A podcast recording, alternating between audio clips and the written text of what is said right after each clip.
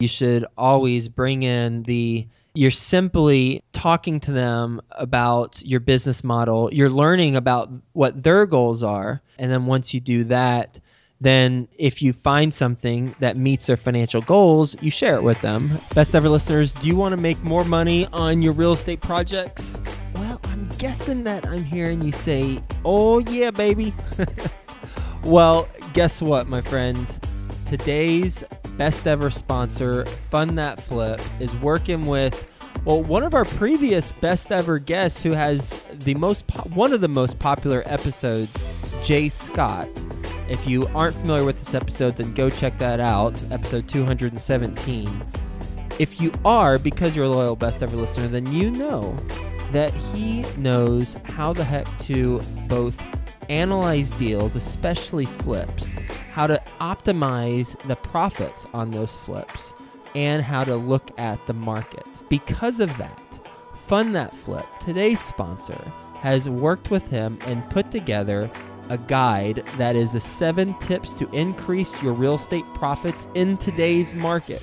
Go check that out. Go get that guide. I've read through it myself. I've learned a lot of things from it from how to analyze the market cycles as well as how to optimize profits and not lose money or mitigate your risk for losing money on your deals Go check it out. Fundthatflip.com forward slash best ever.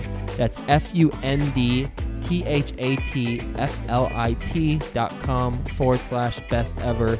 You're going to learn the tools to better understand your local market and position your business for success. You're going to know how to analyze the real estate cycle and how to use short term investing to capitalize on the market cycle and seven concrete actionable tips to make more money on your deals. Fundthatflip.com forward slash best ever. Best ever listeners, hello. Welcome to the best real estate investing advice ever show. I'm Joe Fairless. This is show where we cut out the fluff and we only talk about the best advice that moves your business forward. And, well, this is also the world's longest running daily real estate podcast. With us today, I've got Theo Hicks, who is a loyal best ever listener. I know you know Theo. He is a co-author with me. He's the co-author of The Best Real Estate Investing Advice Ever, Volume 1, as well as a podcaster, a fellow podcaster. Go check out his podcast called Unplugged. And the reason why is because, in my opinion, it gives you a fresh perspective on things that you might take for granted or might be conditioned to think just automatically. But I love hearing Theo and his guests as they talk about just common occurrences or things that are happening in everyday life and in the news that perhaps there's another side to think about. I really enjoy hearing that podcast and learning from that. And today we're doing Follow Along Friday, which is a special segment we do on Fridays because, well, I got a lot going on, and I think what I've got going on can help you in your real estate endeavors and your real estate business. So, that being said, we got to say hi first to Theo. Theo, how's it going? Doing good, Joe. Thanks for that introduction. I could not have described my podcast any better. my pleasure, and looking forward to diving in today. Follow along Friday. First thing that's top of mind for me is the project in Dallas that I'm buying with investors. That has been it's scary because it's been the smoothest out of all the deals I've done in terms of identifying it, getting it under contract, bringing in investor equity, having conversations with investors, and now we're about about 40 45 days from closing and I just don't want to jinx anything. So I'm I'm like with trepidation, I mention it because things are going way too smoothly than what they've done in every other project. But nonetheless, for full transparency, this puppy, in terms of just overall money raise as well as the property due diligence and everything else, it's gone really well. I'm assuming that as your projects go on, they're increasing in size. And so, would you say that this is probably not only the smoothest, but would it be the largest one you've done as well. So kind of like a, a double whammy. Almost ties for the largest. The largest is a 320 unit called Carrollton Oaks mm-hmm. in Carrollton, Texas, that we closed on about I don't know six I don't know not six months like four months ago. And then this one is a 296 unit apartment community. So it's in the same ballpark as that. What would you say is the smoothest, easiest project thus far? Not jinxing it, knock on wood. What would you say would be a couple of reasons or main reasons why it's gone so smooth this time around? I guess besides the fact that you're getting more and more experience and things are easier to actually do, but is there something else that, that's going on that you're seeing that I guess you might not have necessarily been expecting or anything along those lines? I'd say one thing on the investor front referrals, in particular, one investor has introduced me to a bunch of people, and that has greatly expedited things. But then also, I've had a couple of my existing investors just go much larger than what they have done in the past. And I think the only reason is because they have now tested it. Now they're comfortable going a little bit larger mm-hmm. or a lot larger, rather. So it's really organic growth, is to sum it up what it boils down to. That's from an equity side. From a process standpoint, for the deal just going smoother, we have it down to the level that we want it, but there's formulas on paper and we're following the formulas and we're constantly tweaking it. But small things like the back and forth process we have with our management company that is looking at our underwriting and making sure that they can achieve it. Before it was a formalized process, but now we've been working with each other on more than one deal. In this case, this will be the fourth.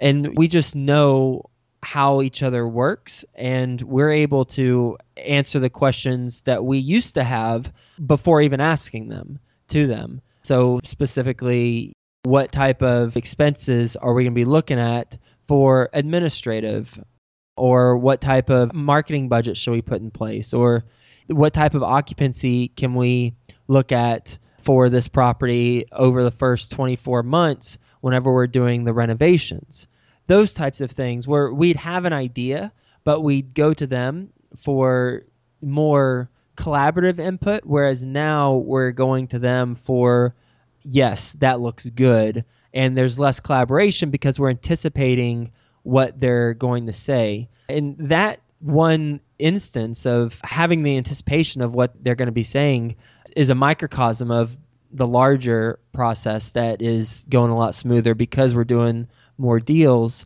For example, even with working with brokers, as silly as that sounds, but brokers are a major component to this whole business, especially if you're buying on market deals.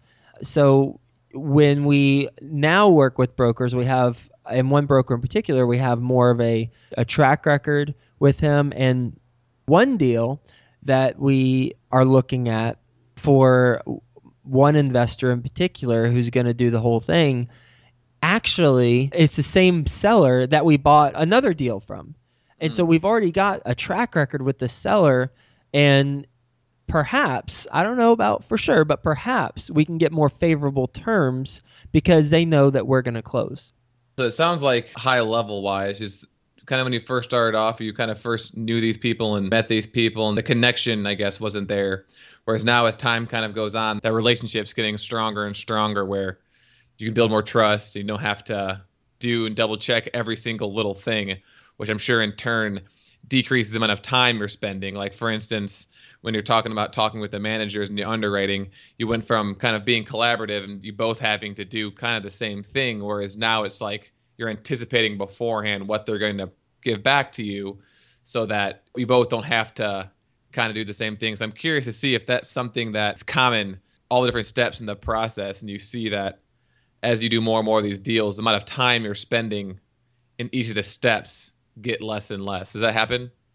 Most of the steps, yes. Especially the equity raise for this deal, and I'm anticipating other deals.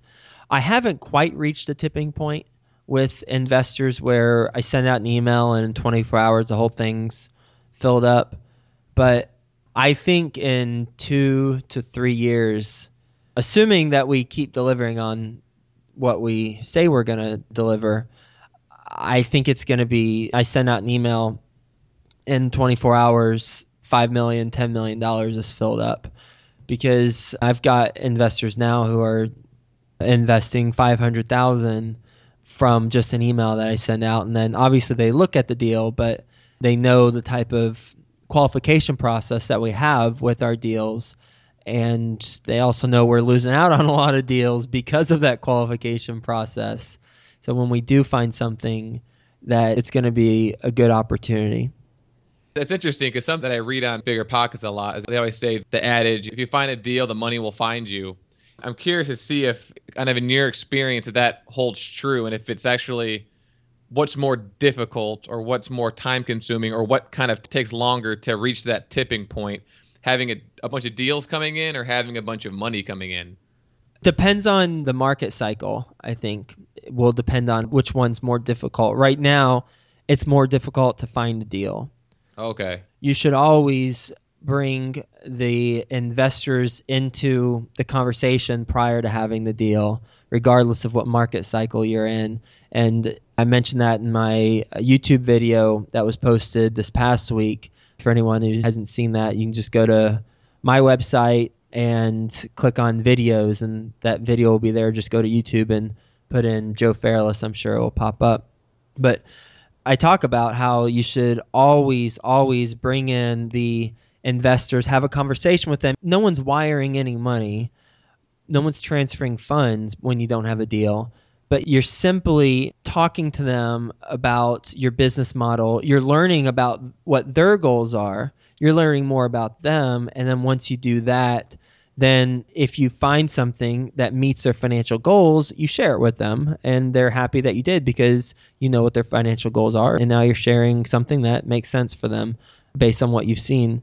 So always, always build the anticipation with investors first, and then you roll into the deal after that again kind of follows that similar thought process you've adopted in regards to the underwriting and, and you know, anticipating what they're going to come back with instead of waiting for them to come back and then reacting.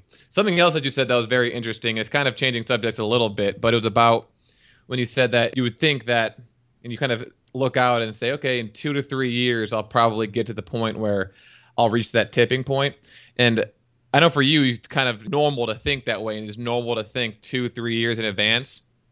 But I know for me personally, I've not gotten to that point until fairly recently, and I would say that I still am not very good at it. But it seems like a lot of people are more focused on like tomorrow or the next week or the next month, and it's very difficult for them to expand their horizon and think two to three years in the future. So I'm curious how you're able to do that and what kind of you've done to kind of strengthen that muscle in your head to be able to see and think further out into the future instead of just next month or even the next year, six months. Does that make sense? Yeah, it makes sense. It's through these conversations I have on the podcast because I've been able to learn how people lost their life savings, went bankrupt, got divorced, and were incredibly depressed during the financial crisis. Now it's what eight years later, I'm talking to them and they're telling us what they learned, what they experienced, how they got to that point, and what they're doing now. And by doing that, I'm able to anticipate what's going to happen for my business. And there's a couple things, a couple takeaways. One is make sure you have enough money. Some might get fancy and say, make sure your project is capitalized proper. Just make sure you got enough cash in the bank account so that when things go down, you can pay the mortgage pay the taxes, pay the insurance, and ride out the storm. That's most important. You don't lose a property. The other is you've got to make sure that you have multiple streams of income. Because if you're a fix and flipper and then the music stops in the market and you're stuck with projects, then those projects get taken back and then there's a domino effect because you might have cross collateralized, you might have some money in each of those projects. You might not have any money in the project, but if you don't, then you probably have it through a private money lender. And if you burn that bridge, then there goes your reputation. So you've got to make sure that you have multiple income streams to make money. And in my business, I make money in multiple ways. One is first and foremost make the most of my money through multifamily syndication, being on the general partnership side.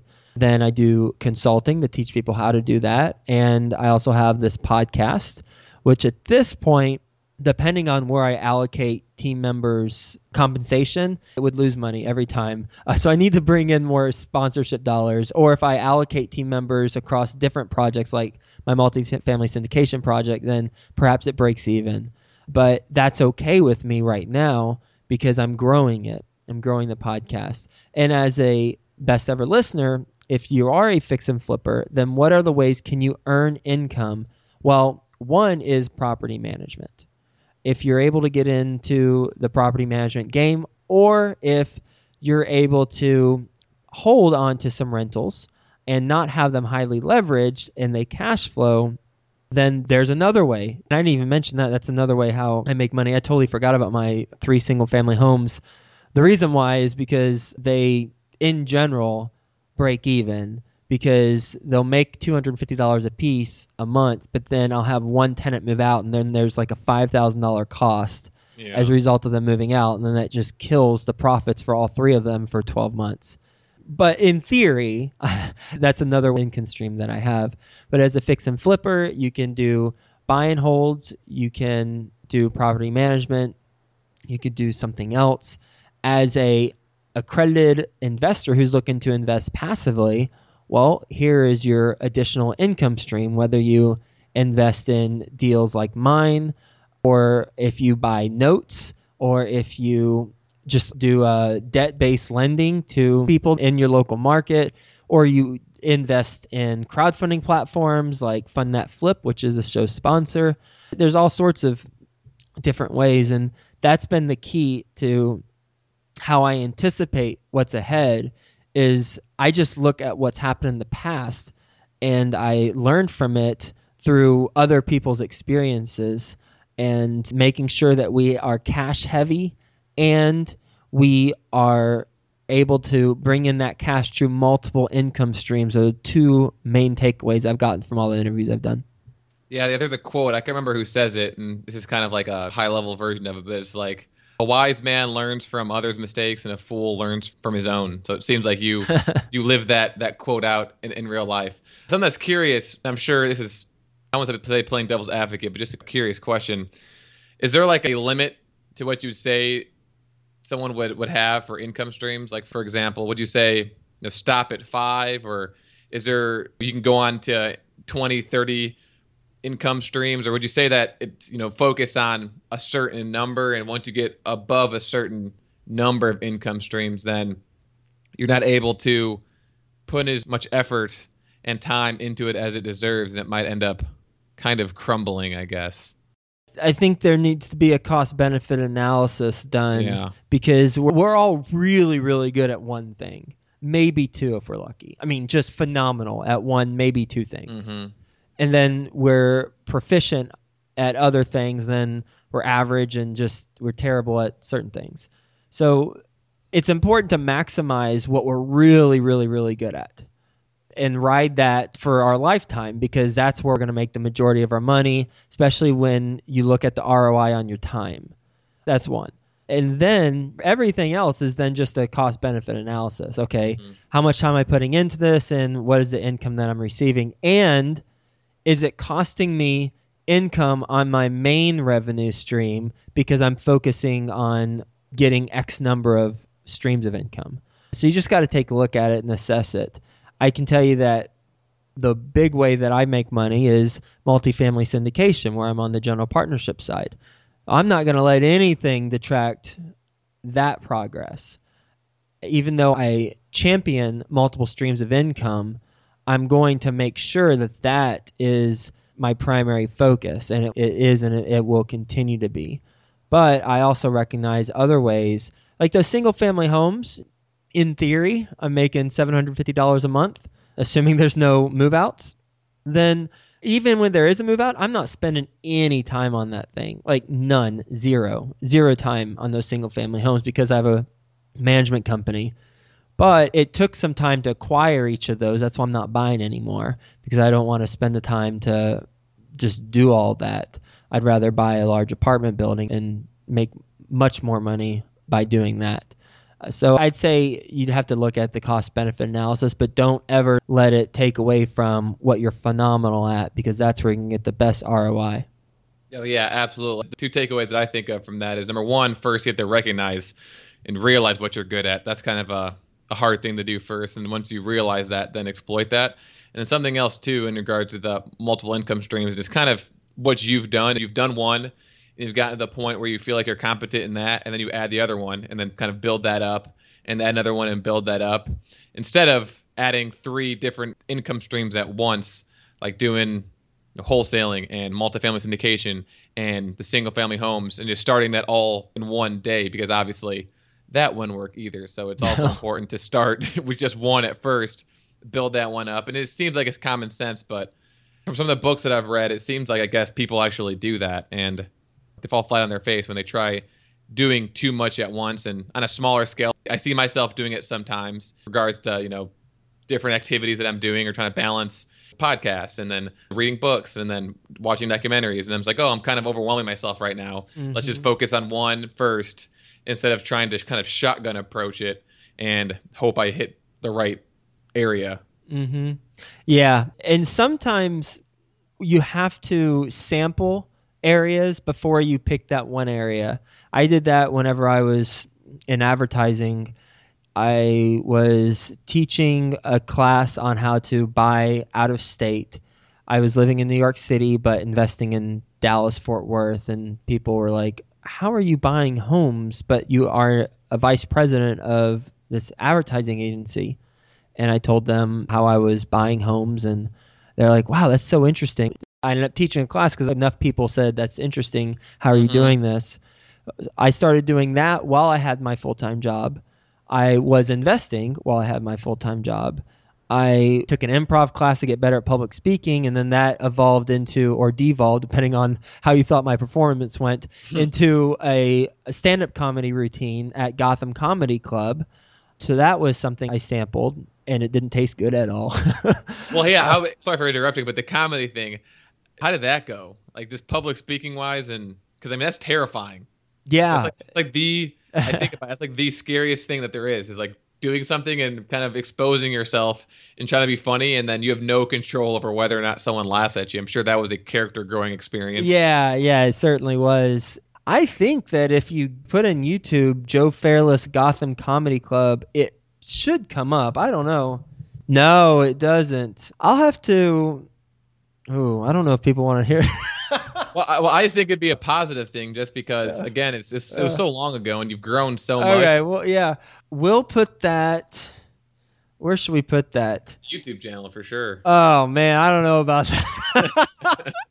well, for people who really, really, really want to see me, then email me info info at joefairless.com and just mention comedy routine, and my assistant Samantha will email you a link to the comedy routine. So if you really want to see it, trying to be funny, then then you can go ahead and check that out. But as far as how it went, I thought it went pretty well because I also had a lot of friends in attendance, and that yeah. helped. My boss was in the front row, and she was a butt of one of my jokes that I kind of ad libbed because the previous comedian, and for anyone who watches the, the video, you'll hear this joke I mentioned about girl in the red dress. Well, she's my boss. So now you have a little bit more context and it will probably be a little bit funnier. And two, the comedian right before me was talking about this girl, Melissa is her name, in the red dress, and he was just kind of poking fun at her. And so I then continued that reference, and so a lot of my friends really enjoyed that because she was a higher up at the company I was at mm-hmm. at the time the strategic takeaway, it was an experience that was completely uncomfortable and I never wanted to do long term or professionally. I just was doing it to hone my skill set and mission accomplished because talk about if you want to get good at public speaking, there's Toastmasters, which is great. I highly mm-hmm. recommend that. There's improv, or then there's stand up comedy. And I would venture to say that stand up comedy, out of all of those, is the most difficult because you've got to make people laugh on average every seven seconds. And it was something else where you're supposed to come prepared. So the audience has a higher level of expectation for you than if it was Mhm. improv. If it was improv, they're like, oh, he's just seeing this broomstick for the first time. That's kind of funny. So I'll laugh really hard because he did a good job with the broomstick. But stand up comedy, you better have all your material laid out and you're there to perform and you're there to perform a predetermined routine that you've practiced. So it's very nerve wracking. And I did it once after Gotham Comedy Club. And then, and I did it just because my buddy produced a show in New York City and he needed an extra comedian who could bring some people. Uh, so I brought a couple people. And after that, I was like, okay, I'm officially retiring from the comedy circuit. That's still awesome. Again, I was saying before, that's a huge fear, you know, public speaking, on the spot, making a joke, and kind of putting yourself out there. And so I'm sure you can learn so much. I've actually thought about that for the longest time. I'm just like, I, one day I'm gonna do that. Just the thought of it, just like just you saying that makes me like. It's like knowing you did that and like hearing you say it, it makes me like all anxious just thinking about being up there. Oh, but but but I know we're running out of time here. But something else that you said too about kind of like testing things out. Something that Tim Ferriss said in that podcast that we were talking about before here, uh, Monkey Brain, and he was saying life's all about doing about two week experiments and then six month projects. And the kind of the way that I looked at that is like you test something out for two weeks, and then if you think it's worth taking a deeper look at or spending more time on, then you kind of figure out how to do it in a six month project or after two weeks if you realize you don't like it you know like stand up comedy you do for two weeks and you realize eh this isn't really doing anything for me then you don't turn into a six month project. And you kind of eliminate it and find another two week experiment to do. And so that i feel like people that are in real estate investing can because there's so much you can do that that'd be a good way i mean it'd be a good way to kind of test out things that you like whether it be a two week reading a book about it or two weeks shadowing a wholesaler for two weeks and seeing how it is or, or things along those lines, or hiring a, a coach for two weeks, or whatever it is. Just give something, you know, two weeks of your time, and if you don't like it, don't do it again. But if you do like it, then it'll totally be worth those two weeks that you put in. Oh, I love that. I didn't pick up on that when I was listening to the Monkey Brain episode. And by the way, best ever listeners, we're talking about Tim Ferriss's podcast, The Tim Ferriss Show, and his episode titled How to Cage a Monkey Brain, episode 175. He's at the Google office, and a bunch of people are asking him questions, and then there's a moderator asking him questions, and he talks about that. The reason why I have this podcast because of the two week experiment and six week project. Yeah. If you look at the very, very first like 10 episodes of this podcast, they were done within a two to three week period. And then I was like, okay, now I want to really test this thing and I'm going to do it daily for the end of the calendar year, which would have been October, November, December. So it's three months. And then I'm going to reassess mm-hmm. and ended up being a good use of my time. I got a sponsor, and the rest is history. On that same podcast episode, he talked about a program called Boomerang, B O O M E R A N G. I'm a big fan of that because I get a lot of emails, and all emails I want to clear out of my inbox. That's just how I am. And some I don't want to get caught in a back and forth of this is now messenger. It's no longer email. But if I like saved it and then to the draft, then I wasn't sure. I'd have to then think about it and go back and reply. And Boomerang allows you to do is to reply instantly, but set it so that it sends the email whenever you want to send it in the future, which is amazing. I immediately downloaded it after I heard him talk about how he manages his inbox and all the requests that he gets and I've implemented it, and it's just so good. I'm able to reply to people and set the expectation for when I will reply to them. I've got certain priorities in my life, and the first would be my clients from a business standpoint. The first would be my clients, uh, investors, and people who are in my consulting program. If they ask me a question, I'm going to respond to them immediately. But then you got the next layer and the next layer and the next layer, and the farther out you go, in order to just live my life, I'm going to have to reply in a longer period of time so that I don't just get inundated with random requests for phone calls and things like that. So, uh, best ever listeners, if you come across that similar challenge, I recommend getting Boomerang. It is free, but there's a paid service too, depending on how much you use it. But I recommend getting it. And on the podcast note, July was the most downloads the podcast has ever gotten in one month. Over 135,000 downloads in the month of July. And the podcast is growing month over month at a pretty good rate. Really, really grateful that that's happening because we're able to grow our community and do bigger and better things for everybody who's involved in the community of Best Ever Listeners. So, first off, thank you, Best Ever Listeners, for being a part of that. I am very grateful and uh, looking forward to continuing to bring on best ever quality guests and growing this thing together with you. And then lastly, I want to mention before we sign off, I want to mention that YouTube has had a love hate relationship with me, and I've had the same relationship with YouTube. In particular, when I first got started on YouTube, I wanted thousands of views. But now I've come to grips that because I've focused my YouTube channel to only talk about multifamily syndication.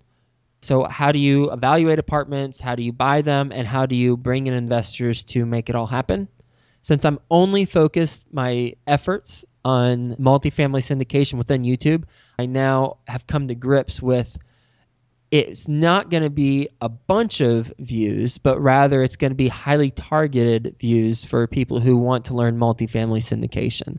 And I'm okay with that. And from a marketer's standpoint, I've got 10 years of working in marketing. It was a tough pill to swallow at first, but now I'm understanding it's all about being highly specific. I mean, this podcast is as general as you can be because it's all real estate investing. But the YouTube channel wanted to make something that is solely specific to what I'm focused on, and I'm good with the progress that we've had there. That's awesome. On a marketing standpoint, that's cool that with your 10 years of experience, you're able to get to that point where you'll accept that. So that's awesome. So good for you. And also, I'm sure if the best ever listeners could talk to right now, they'd be saying they'd be grateful to you for having this daily podcast for three years. I'm sure it was tough, especially in the beginning, because I mean, as a new podcaster, I can relate. And so that's awesome that you're able to continue doing it for however long you've been doing it for two, three years and kind of stay focused and keep your eye again on the future and thinking two, three years in advance. And so, again, I'm sure the best ever listeners could talk to you. They'd say, thank you. And then from my perspective, you know, good for you. And it's good to see that you're getting all those views because it's kind of a, a, goal that I can look at and be like, okay, if I stick with this for two, three years, then the results will come. But if you start thinking about a week in advance or a month in advance, then that's how you're ultimately probably going to fail. So thank you for that. Yeah, my pleasure. And you're right. You just got to be consistent and really have that six month project and then extend it for another six months. And as long as you see progress and growth and you're getting good value from it, then all is good. And best ever listeners, because my YouTube channel is so focused on multifamily syndication, I'd love to answer a question that you have on multifamily syndication through my YouTube channel. So all you need to do to ask a question is you could tweet me. My Twitter handle is at Joe Fairless, or you can email info at joefairless.com and ask me what your multifamily syndication question is. Maybe it's what is multifamily syndication? or maybe it's more specific, like how do you structure each deal for investors and for the general partnership? Or maybe it's how much money should you raise? Or what should you name your company? Anything along those lines. You can tweet at me at Joe Fairless or email info at joefairless.com and ask your question. Then I will attempt to answer it through the YouTube channel with a personal video. With that being said, Theo, what's the best place the best ever listeners can find you? Visit my website at theohicks.org or you can subscribe to the Unplugged podcast on iTunes. Are the two best ways. Awesome. Well, Theo, hey, it's good catching up, my friend. Best ever listeners. Hope you have a best ever weekend, and we'll talk to you tomorrow. Best ever listeners, Matt Bowles, who was a guest on episode 289, his company, Maverick Investor Group, has a special report just for you on how to avoid the seven biggest mistakes in real estate that investors make in the 2016 boom cycle. Get yours free at maverickinvestorgroup.com forward slash best ever. That's M A V E R I C K investorgroup.com forward slash best ever.